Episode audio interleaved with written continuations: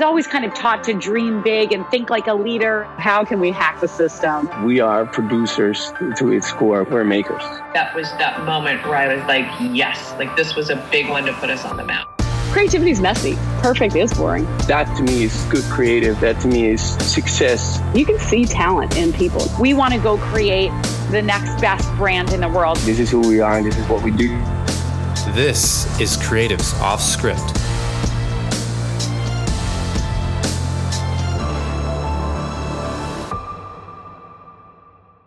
Welcome to the Creatives Off Script podcast sponsored by Assemble. I am your host, Nate Watkin, and today I am very excited to be joined by someone who oversaw a revolution in the fitness industry. Carolyn Tisch Blodgett is the former head of global marketing for Peloton, the at home fitness phenomenon that has taken the industry by storm. During Carolyn's time at Peloton, she built the brand into a household name, grew the customer base from under 50,000 subscribers to over 2 million today, increased brand awareness from under 10% to over 65%, and was a key executive in taking the company public. She has been named one of the top 35 most influential CMOs in the world, one of Adweek's most powerful women in sports, Ad Age's 40 under 40, and was the recipient of the prestigious Adweek Brand Genius Award. Welcome to our podcast, Carolyn. Thank you. Thanks for having me. So, looking over the list of achievements that you've had both in your education and in your career, it's clear that you're a very driven person. What drove you at a younger age to accomplish so much? Yeah, so I would say when I think about kind of my younger years, entrepreneurship it has actually always been kind of a key element to it. So I think about I was very close. I am still very close with my family growing up. My grandfather helped start uh, Preston Robert Tisch. He helped start uh, Loews Corporation, and you know he. When I look at, we spend a ton of time together. When I was younger, so when I think it was so much just a part of our daily conversation was building a business. And the same with my dad, he built his business as well. And so I would say drive, it was never really called being driven. It was just sort of in our DNA and a part of what we did. Yeah. Sounds like entrepreneurship runs in the family. So I'm sure you had a lot of inspiration growing up. Yeah, you know, it's funny because again, I think when it's in your DNA, you don't think about it. My daughter just turned five, and as she kind of struggles with figuring out how to learn how to read, my mom was telling her a story about how the night before I went to kindergarten, I was in a panic and I was crying, and I just, I refused to go to kindergarten. I said, Mom, I can't go. I don't know how to read. Everyone in my class knows how to read except for me. And I felt this, and, and she said, You know, that's why you go to school. Kindergarten school teaches you how to read. And I just felt this intense pressure to succeed. And, you know, I think that was just sort of in my DNA and in my blood. And I've always kind of felt that um, intense pressure. And it was just, I guess it was just so much a part of how I grew up and um, in, in me from an early age. And so, what were your goals when you were younger? Did you think you were going to be an entrepreneur? Uh, what, what was your outlook? Yeah, I think, you know, I, again, I was kind of surrounded by business at a young age, watching my family build their their businesses. So I was always interested in the business world. I loved the idea of working for my family one day and, and following my family's business. But I would say more broadly, I just always kind of imagined myself going into the business space. I didn't necessarily imagine myself in the entrepreneurial world that I've landed in, but I did always kind of see myself in the business world. And so you do your undergrad at Yale you graduate. First job out of school, you start at Digitas and get a taste of the agency world. What was that experience like? So I would say it was humbling. You know, I went to Digitas because I loved the idea of working for a big brand. Like I worked on the American Express account and I loved the idea of helping to shape and build, you know, one of the best brands at the time, American Express but and and I definitely got to do that. I got incredible experience, you know, working on some big campaigns for them. But what I think you don't really realize when you graduate from Yale with honors and you take all these leadership classes and you are kind of taught, I, you know, I went to a progressive school growing up in New York and I was always kind of taught to dream big and think like a leader and what would it mean to be a leader. And that was sort of how I approached my first job. And then all of a sudden, my days were not shaping the future of American Express. And in fact, they were, you know, usually up late on a Friday night at work, rewriting or copywriting or proofreading the terms and conditions of a direct mail piece for American Express. And it was kind of the least glamorous part of marketing. So I had this kind of big vision of what my, my job was going to be and what my impact was going to be. And it ended up being so small that um, you know, it definitely was a humbling experience and made me realize just how much there is that goes into into marketing and building a brand. So was there a tension there? You just craved more of a leadership role that you weren't getting in the first job out of college? Definitely. Yeah. It was definitely humbling. I definitely craved more. And I think but uh, I think it was part of why I went back to I ended up going back to business school and because I think you know on the on the professional side I thought about or on the marketing side. I loved again this idea of how do you build brands? What are the big strategic decisions you make? And even though uh, you know one day I could be a more senior person at the company I felt like being at an agency I I didn't get the full picture and I really craved that, you know, bigger, being part of those bigger strategic conversations. And I wanted to be much more upstream. And I felt like I needed to go back to business school to be able to be a part of those conversations. It felt like, again, it was such a great experience, particularly at a young age, to be able to see a campaign from start to finish and really understand how that comes together was so critical and something I still think has been such a big part of who I am today and, and my role at Peloton but I did really want more of that brand experience. So you decide to go back to school. You get accepted to the Harvard MBA program. How did that experience continue to shape you as a leader?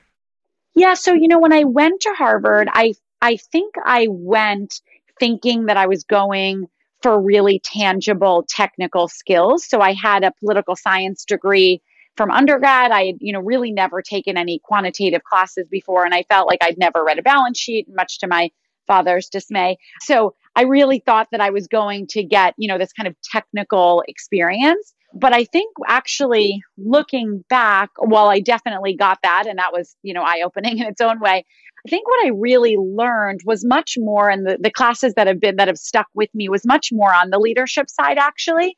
And what what I didn't really realize again at the time is that when you're doing when you go to an MBA program that has that does the case study method, is that you're basically put in a leader's shoes day in and day out through every case, trying to figure out how you would approach a situation that you've never been in before. So every single day, you're learning how do I approach a problem that I don't know how to solve? How do I tackle something that doesn't have a clear answer? And that experience was actually so much more valuable than, you know, learning how to read a cash flow statement. So from Harvard, you get hired at Pepsi, where you led one of the brand's most successful beverage product launches in the past decade for Mountain Dew Kickstart. What was that experience like?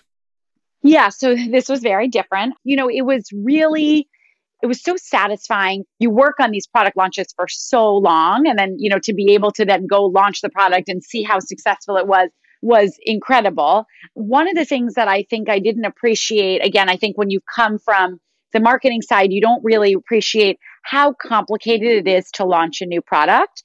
And so much of what contributed to that, the success of the product was so many teams that I'd never worked with before when I, you know, when I was at Digitas. So for example, I worked really closely with the R&D team. I worked really closely with the supply chain team. So at one point there was coconut water in the was one of the key ingredients in the product that we were launching and there was a typhoon in the country that we were getting the coconut water from. So there was a chance that we were going to have to miss our lunch, which was happening at the Super Bowl because we couldn't get the ingredients in time. So you really learn so much about so many other parts of the business that I just hadn't had exposure to before. So that was a really great experience. I would say for me personally, I still, while I wasn't, you know, I was no longer reading the terms and conditions and I had passed that job on to someone else on my team, I was the brand manager leading this launch. And I felt like I, you know, had, I had earned my seat at the table. I just graduated from business school and I still really felt like my voice wasn't heard. I still felt like, you know, I'd often look around the room and people would kind of nod along to what I said, but they really only ever wanted to hear what my boss said. So who was the head of the brand at the time. So I think again, as I thought about kind of taking those experiences and bringing those with me into the future, I've always thought about how do we make sure that every diverse point of view is heard and everybody does not just have a physical seat at the table, but is actually heard as well. Cause that was fr- a frustrating experience for me. Yeah, absolutely. So, still craving more leadership, still craving a larger voice. At this point, are you starting to think about joining a smaller company? Or did you still see your career path with the major brands like Pepsi or, or somebody like that? You know, it's a good question. I think at that point, I felt like I went to Pepsi to almost get like a second MBA and to really get a baseline foundation for fantastic consumer marketing, which is what I got at Pepsi. I hadn't really thought about going to a startup at that point, but I definitely wanted to have more impact than I felt like I could have there at that point in my career. Yeah. And so let's talk about how your Peloton journey began. How did you first hear about Peloton? Yeah, so I actually, well, I first heard about Peloton. My mom actually had a bike, although, but I didn't hear about the job through my mom. But so I heard about the job because one of my friends from business school had interviewed there and she'd interviewed for a VP of a brand role. And she, when she was interviewing with the person at the time who was the chief marketing officer, and you know, the chief marketing officer was describing what they were really looking for in an ideal candidate. And she kind of rattled off all these characteristics and, and experiences like i wish this person you know had an mba from harvard and worked on a big product launch at pepsi. And my friend was sitting there in the interview and she was like this is you know not me but i have the perfect person for you. So i wasn't really looking at the time but you know when i heard about it it felt like this was potentially a fantastic opportunity. So then i went in to interview for the role. It's a great friend. Yes she is still a good friend. Yeah and what excited you about Peloton? What what was really exciting about that role when you learned about it?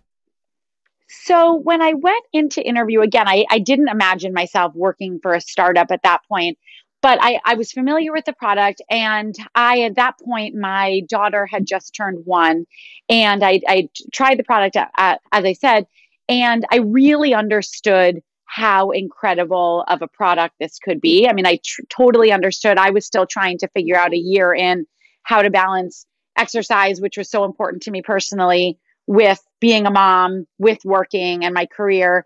And I, you know, I hadn't quite figured that out yet. So I really understood how great this product could be. But at the time, it was still, you know, completely not known. I interviewed with John Foley, our CEO and founder, in a kind of side office in a WeWork on 29th Street in New York. And he talked about, so I knew the product was great, but no one knew about it. And we were teeny and he talked about this vision of you know we're not just going to take over the boutique fitness industry. We're not just going to take over you know indoor cycling. Imagine a world in which we have revolutionized the fitness industry. And by the way we haven't just revolutionized the fitness industry in the US we revolutionized it globally.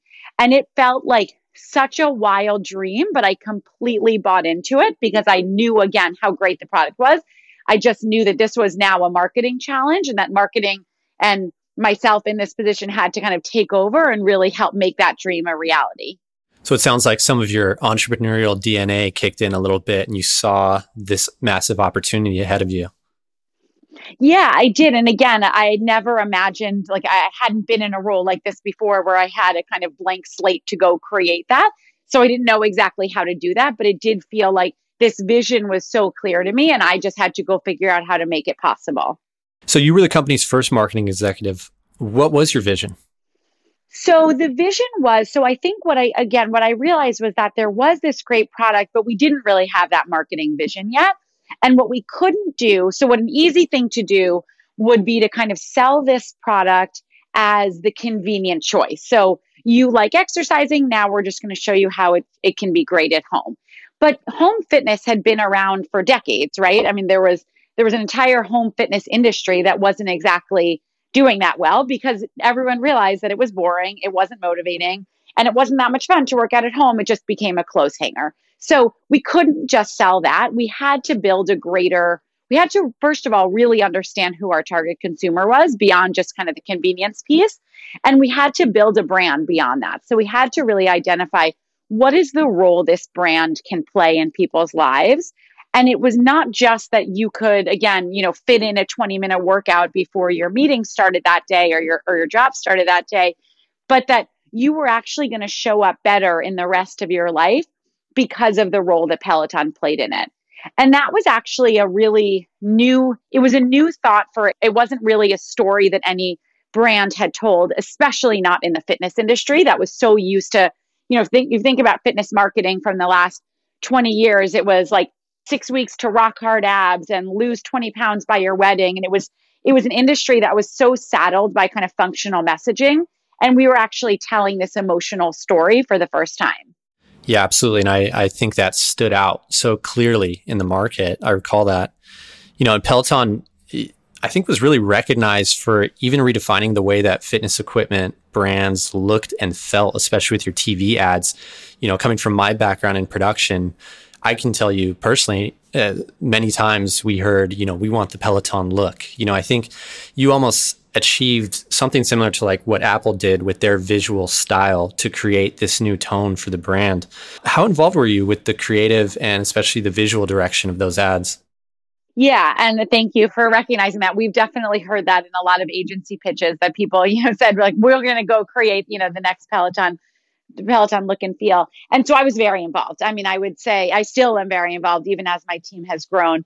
I think again, I had a fantastic team. Both, you know, I hired a few people under me, and then we had our agency mechanism that I work, I still work incredibly closely with, and and they really bought into this vision that I, you know, that I just shared before of we're not just, just like take us out of the category that we're in. Never think about us as a fitness brand because we don't want to be in that industry. It's not a, it's not the type of brand we want to create we want to create a brand that is really special to people. And, you know, one of the things John had said to me in, the, in my interview is we want to go create the next most, the next best brand in the world. We want to go create the most special brand in the world. So we were never going to think about this as kind of typical fitness industry marketing. We wanted to go create a brand that really stood for something and that really connected to people. Up next, we'll talk about scaling Peloton and how the 2018 Winter Olympics launched the brand. But first, we wanted to take a moment to tell you about Assemble, the industry leading project management platform designed for producers. Assemble gives your team an end to end project management solution featuring calendars, task lists, and industry specific features such as casting, location management, call sheets, advanced post production review, and more. And of course, this platform has been designed from the ground up by producers for producers. Assemble is being used by industry leading production companies, agencies, and brands to help them streamline their content production. If you're currently paying for a multitude of different tools and you just want one project management solution that can fulfill all of your workflow needs, try Assemble today. Our listeners get a special discount of 20% off for their first year. Just enter the code OFFSCRIPT, that's one word, at checkout. Learn more at assemble.tv slash project dash management. That's assemble.tv slash project dash management. You are listening to the Creatives Off Script podcast. So let's talk about the 2018 Winter Olympics campaign, which you've described as Peloton's coming out party. What was the most fun and challenging part of that process? Yes, it was our coming out party. Um, so we had been doing TV campaigns about a year and a half before the Olympics, but we were and are still very performance marketing driven. So we were buying remnant TV, a lot of late night TV. We had never done something as big as the Olympics. So that was our biggest media investment to date this was really, as I said before, you know, our coming out party and really putting Peloton on the map for the broader population. From the, again, on the advertising side, the way we thought about it is again, we had spent the past year and a half really educating people on what our product was. Because we created a new category, we really had to connect the dots for people of what is live studio fitness at home. And most of our advertising was kind of advertising as product manual this was the first time we really wanted to tell more of a brand story. And we wanted to show people what the role that Peloton, the brand, can play in people's lives. So we told this story through this one example woman of how, you know, as she went through her life day in and day out, both the good and the bad, she kept returning to Peloton. And Peloton was the thing that kept her going. And that was really, again, the brand story we hadn't told before. So that was you know really exciting to be able to shift from just kind of product storytelling to brand storytelling. I would say the most challenging but also probably the most fun part of it was that we also live streamed classes from the olympics. So we had at that point we had never streamed any classes outside of our studio on 23rd street in new york. And for the first time we live streamed the classes from the olympic village in pyeongchang so there were obviously, you know, a ton of complexity that went into that. Yeah, it's really exciting. Such a great partnership with the Olympics. And related to that, what you were just talking about, at that time, what did you feel that you knew about your target audience that other companies didn't? I would say so. We obviously we took a really rigorous approach. We did a, a, segmentation for the first time when I first joined, and I think what we learned about our target, and you know, to your point on how our marketing looks and feels really different than the rest of the fitness industry, I think we did understand about our target that they wanted more than just the physical benefits of exercise. And again, we were talking to people that already mostly had a, a fitness regimen, so we weren't convincing them that why the health benefits of working out, but we were convincing them there was something bigger than that. And, you know, I often, my team rolls their eyes every time I start talking about Maslow's hierarchy of needs, but that is like we were striving for something higher on that hierarchy of needs than just looking good. And that was so different than I think how a lot of other people were approaching their target within the fitness industry. And so the company starts to grow very quickly. Uh, what were some of the challenges associated with scaling from this scrappy startup in WeWork to, you know, eventually a major public company? Yeah, I mean, I think if you were, if anyone that works at a, a growth company knows that the challenges that come with scale. I mean, we could never hire fast enough to meet all of our needs. We will always have, you know, we'll probably always be like 30% less filled on my team than we need to be. So there were definitely challenges in that. I would say from the market. So there are challenges in just growing as, you know, fast as we can in terms of hiring people. I would also say, just from the marketing perspective, we really did shift our marketing strategy from kind of a smaller target at the beginning that really understood boutique fitness and we were convincing them about boutique fitness at home to a much broader target. So we went from building one of the most uh, special aspirational brands in the world to building one of the most special and aspirational brands at scale. And if you think about, you know, a Nike or an Apple and how they went from being this kind of model brand to being one that actually was inclusively aspirational and aspirational to a broader set of people. That was one of the challenges that my team really took on. And what, what was some of the cultural differences for you between Peloton and Pepsi? Did you experience any sort of culture shock? Yeah, that definitely they're different. I would say Pepsi, all as big as it is, it's still the marketing team at least always felt pretty scrappy and entrepreneurial, and things were changing all the time, and people had to adjust. But that's almost on speed when it comes to Peloton. So I would say one of the the big changes was just how ambitious the team was, not just my team, but the broader Peloton team of, you know, most senior teams would look at what we would sign up for in a year and say, you're crazy, you know, do one tenth of what you're going to, what you just signed up for, and maybe you'll be able to achieve it. And we would, John in particular, as our founder, you know, looks at any time we take something off our roadmap, he's like, no, put that back on. There's no reason we can't do that also. So, you know, I think the ambition is just so great that it takes a certain type of culture and a certain type of team of John often talk would talk about, you know, don't let perfect be the enemy of the good. And I think we really had to embrace that every day because there's so much we have to do in our jobs and we have to be so ruthless about prioritizing what's important, but also sometimes things have to launch when they're not perfect because we our ambitions are so large. And your marketing strategy helped eventually grow Peloton's customer base to over 2 million members. How did you generate that kind of growth? What would you say is the key factor?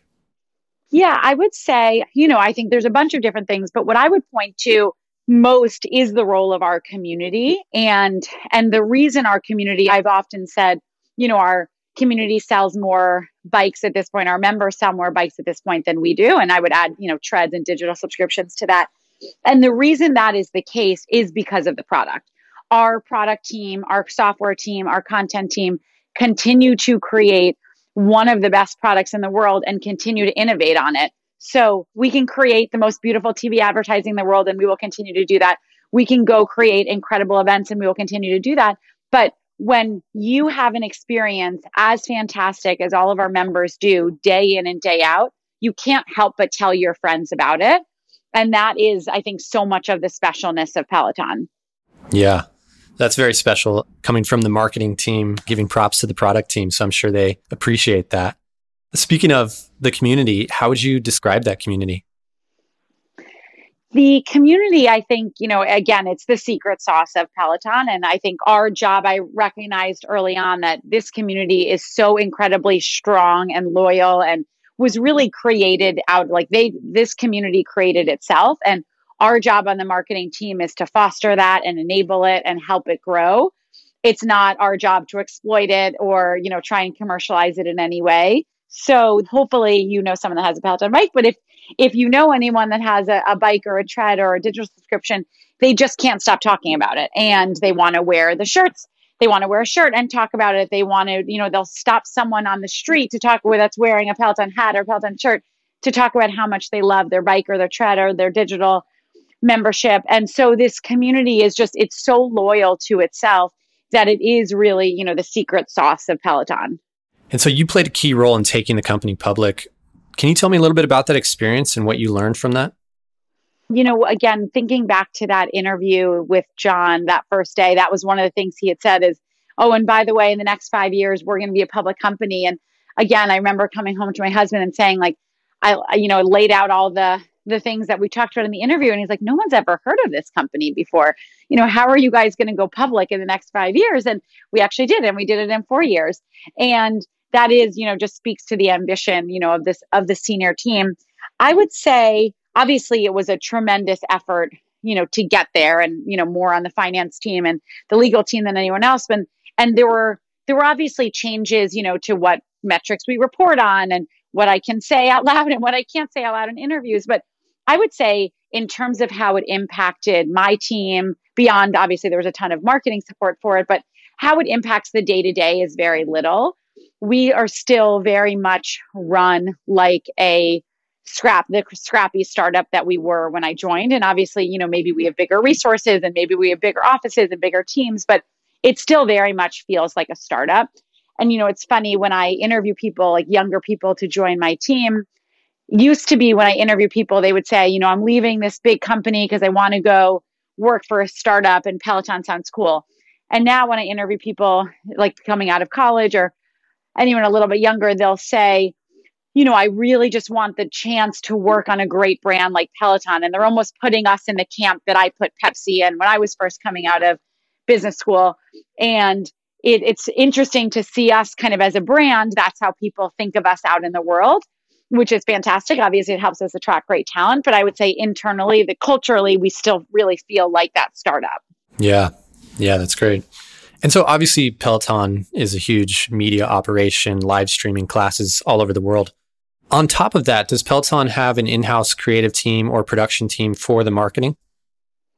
Yes, we do. Yeah. So we, I mentioned, uh, we use, we have an agency that we use for more of our above the line TV type creative. And then we also have an internal creative team as well. Awesome. And are you doing any actual in house production for the marketing side, or is that all handled by your external agency? No, we do. So anything that's non TV or non advertising, we do in house. Got it. And how do you see Peloton growing as a media platform over time? Yeah, you know, I think one of the greatest challenges for people on the outside is trying to figure out how to characterize what Peloton is. Um, on the one hand, obviously, we make we're a hardware company. We make hardware. We are absolutely a tech company. We we um, we have a you know a, a ton of engineers that are you know updating this, innovating on the software side all the time.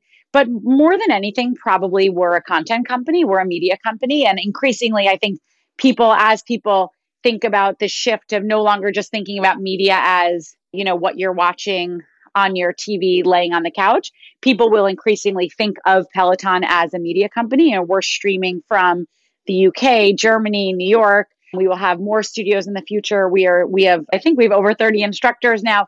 So increasingly I think people are starting to understand us as a media company as well.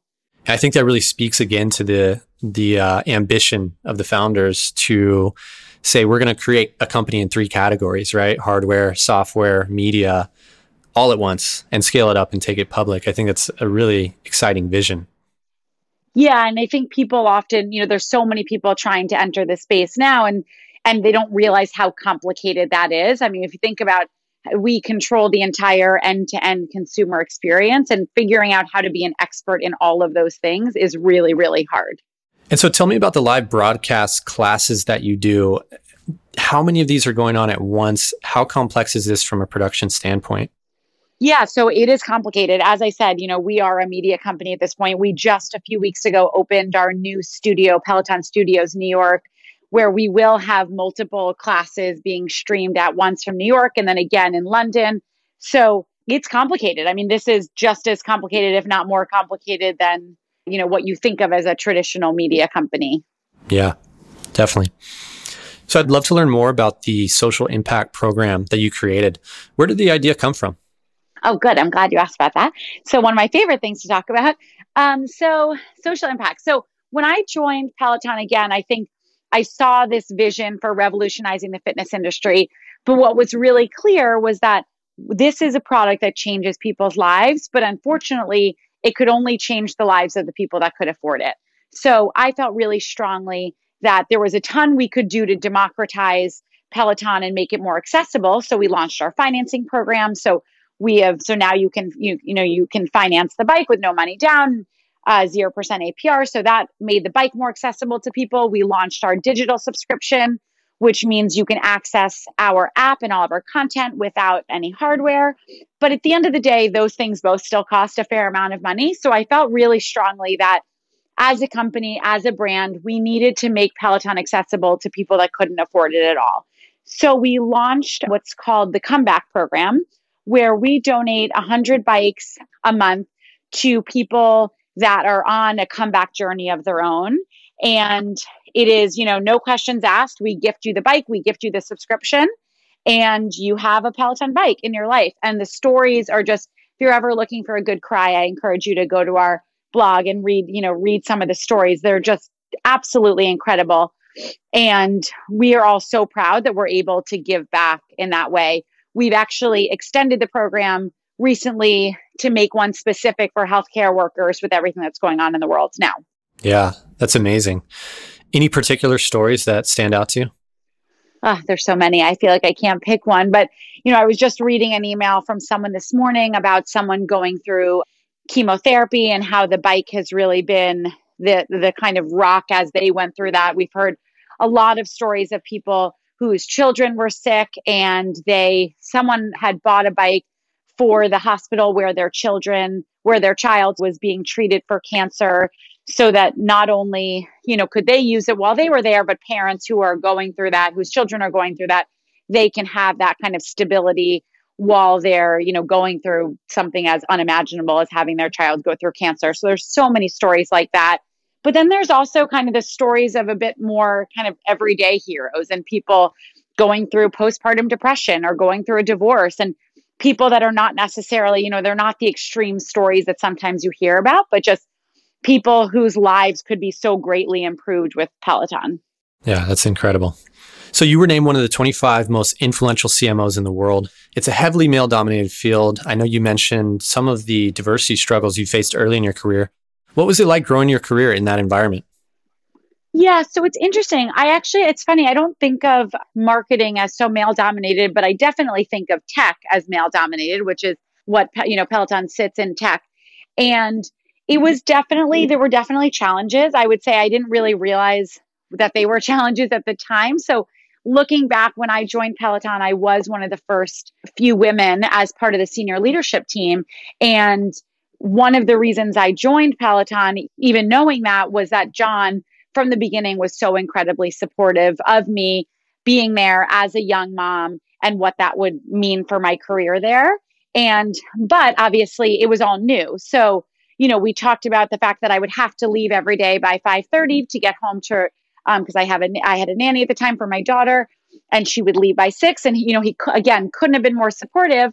But then he would then meetings were scheduled at 7:30 at night, or you know, there were times where I had asked if I could work from home if my kids had a doctor's appointment or something, and they would say, of course, you know, you can just call into the meeting.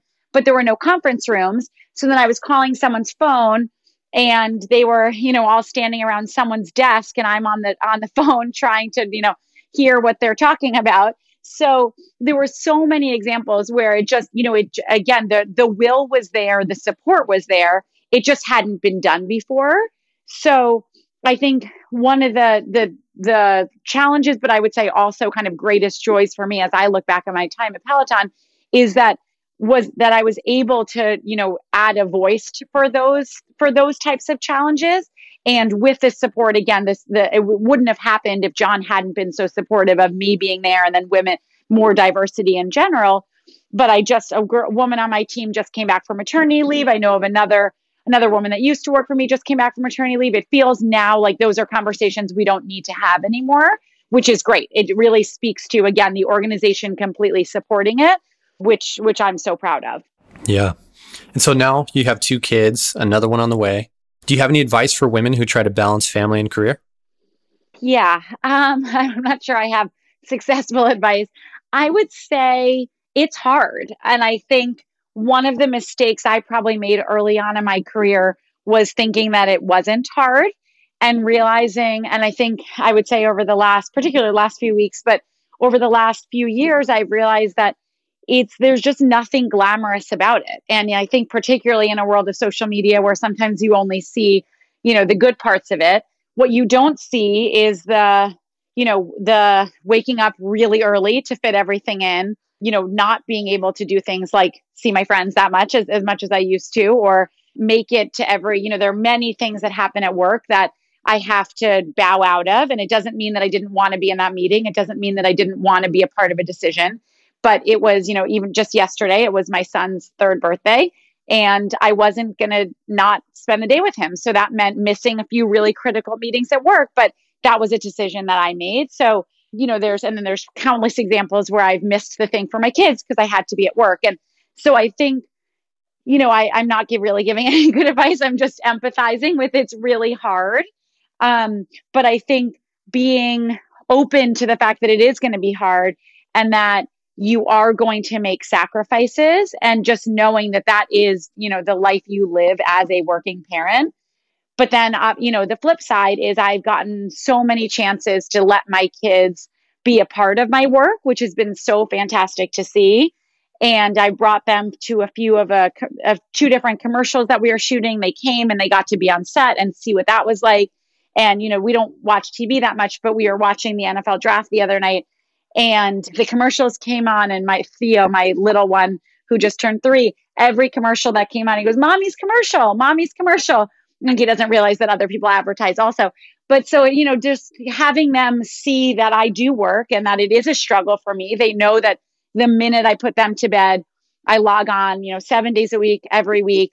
I then open my computer and start working again. And they know that. They always kind of joke of when I'm rushing through the end of bedtime that it's time for me to go work. And so I think, you know, just kind of embracing the not prettiness of it, but also really seeing, letting your kids see it and letting your office, your your team see it as well, I think is how I would approach it. Yeah, it's great advice. So, according to social media, you officially had your last day at Peloton. How are you feeling? Yeah, I would say bittersweet. Um, Peloton, in a lot of ways, has been kind of my child. And I was going to say my third child, but it would be my second child because I had Theo while I was my son while I was there. And, you know, I have no regrets looking back on the past four years. It has been such an incredible experience helping build this brand thinking about again those early conversations with John and WeWork about you know we're going to revolutionize the fitness industry and then actually seeing that happen and seeing us you know ringing the bell when we first went public in September and seeing us you know really become this household name and that has been such an incredible journey to be a part of and I'm so proud of it and then I'm also excited for my next chapter. And, uh, you know, we talked about work life balance before and kind of the lack of it.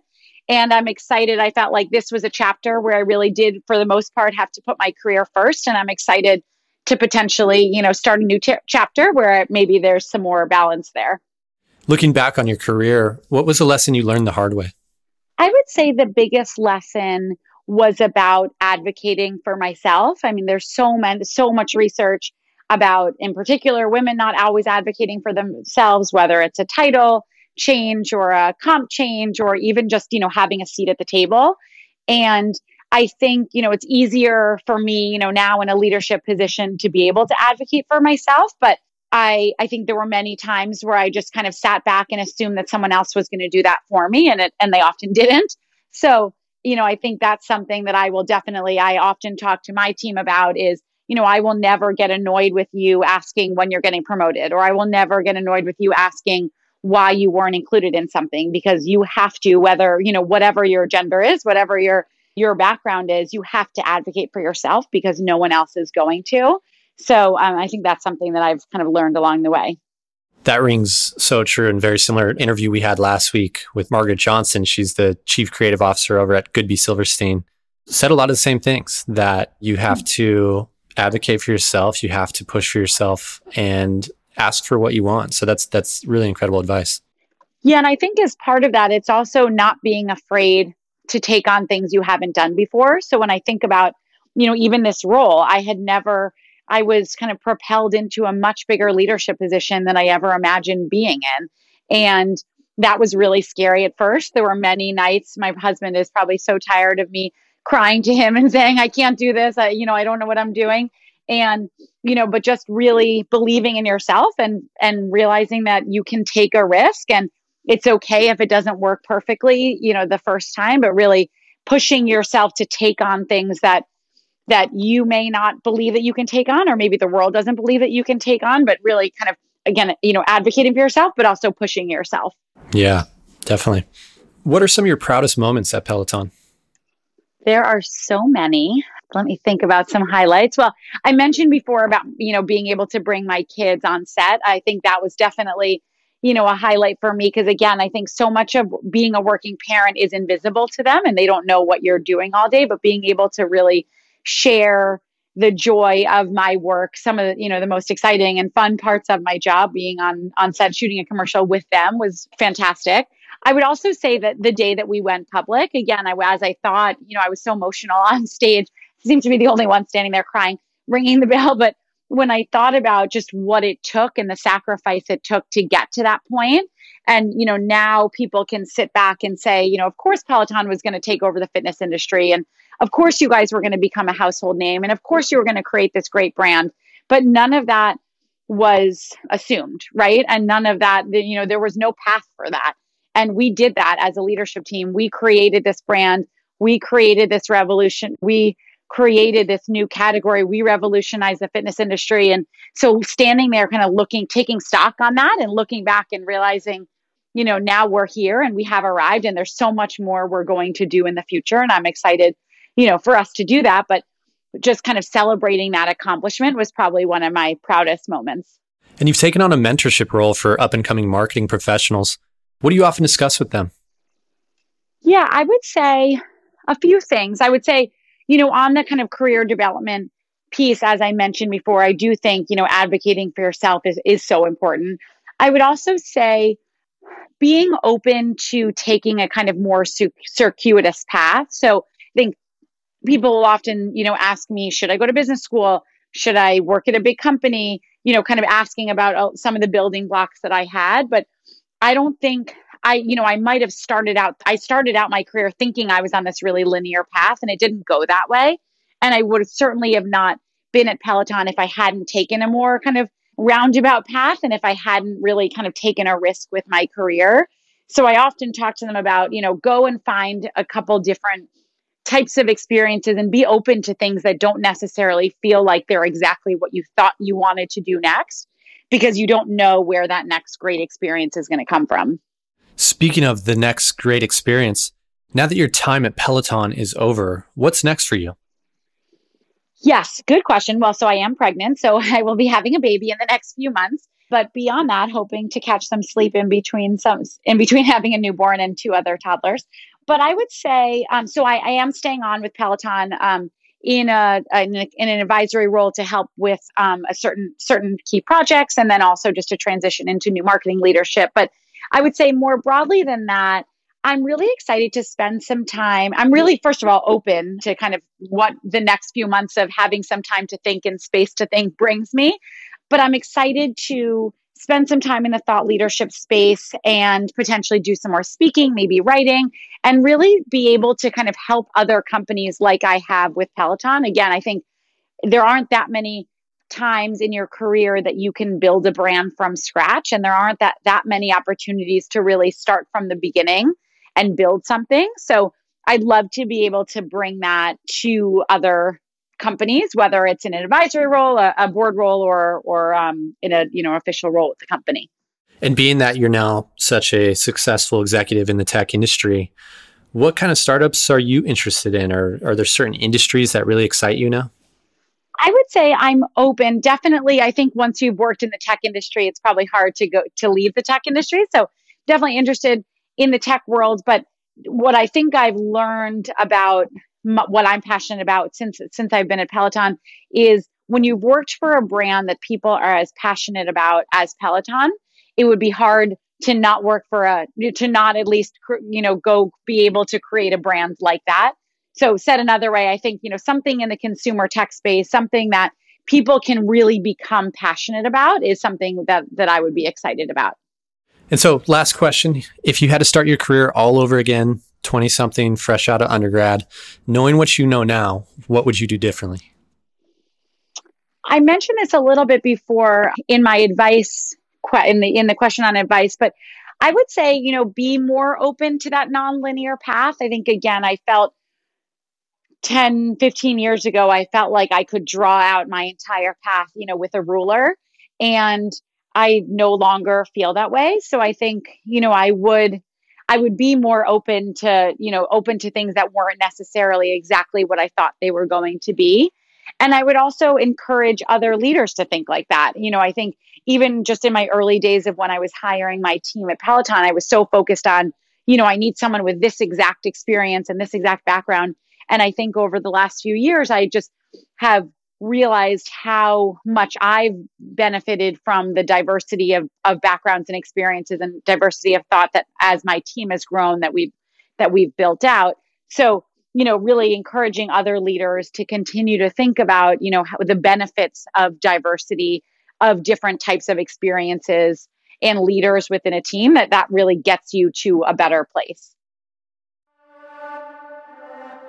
If you're interested in hearing more insight and inspiration from industry leading creatives, click subscribe anywhere you listen to podcasts to become one of our listeners today. You can also join our newsletter for more insider content by going to assemble.tv slash blog and signing up there. And you can find me on all channels at Nate Watkin.